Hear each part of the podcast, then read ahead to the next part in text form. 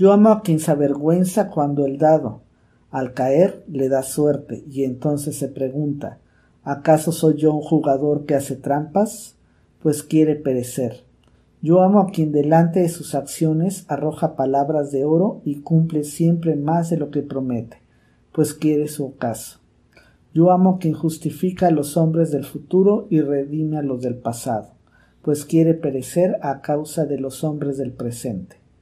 Yo amo a quien castiga a su Dios porque ama a su Dios, pues tiene que perecer por la cólera de su Dios.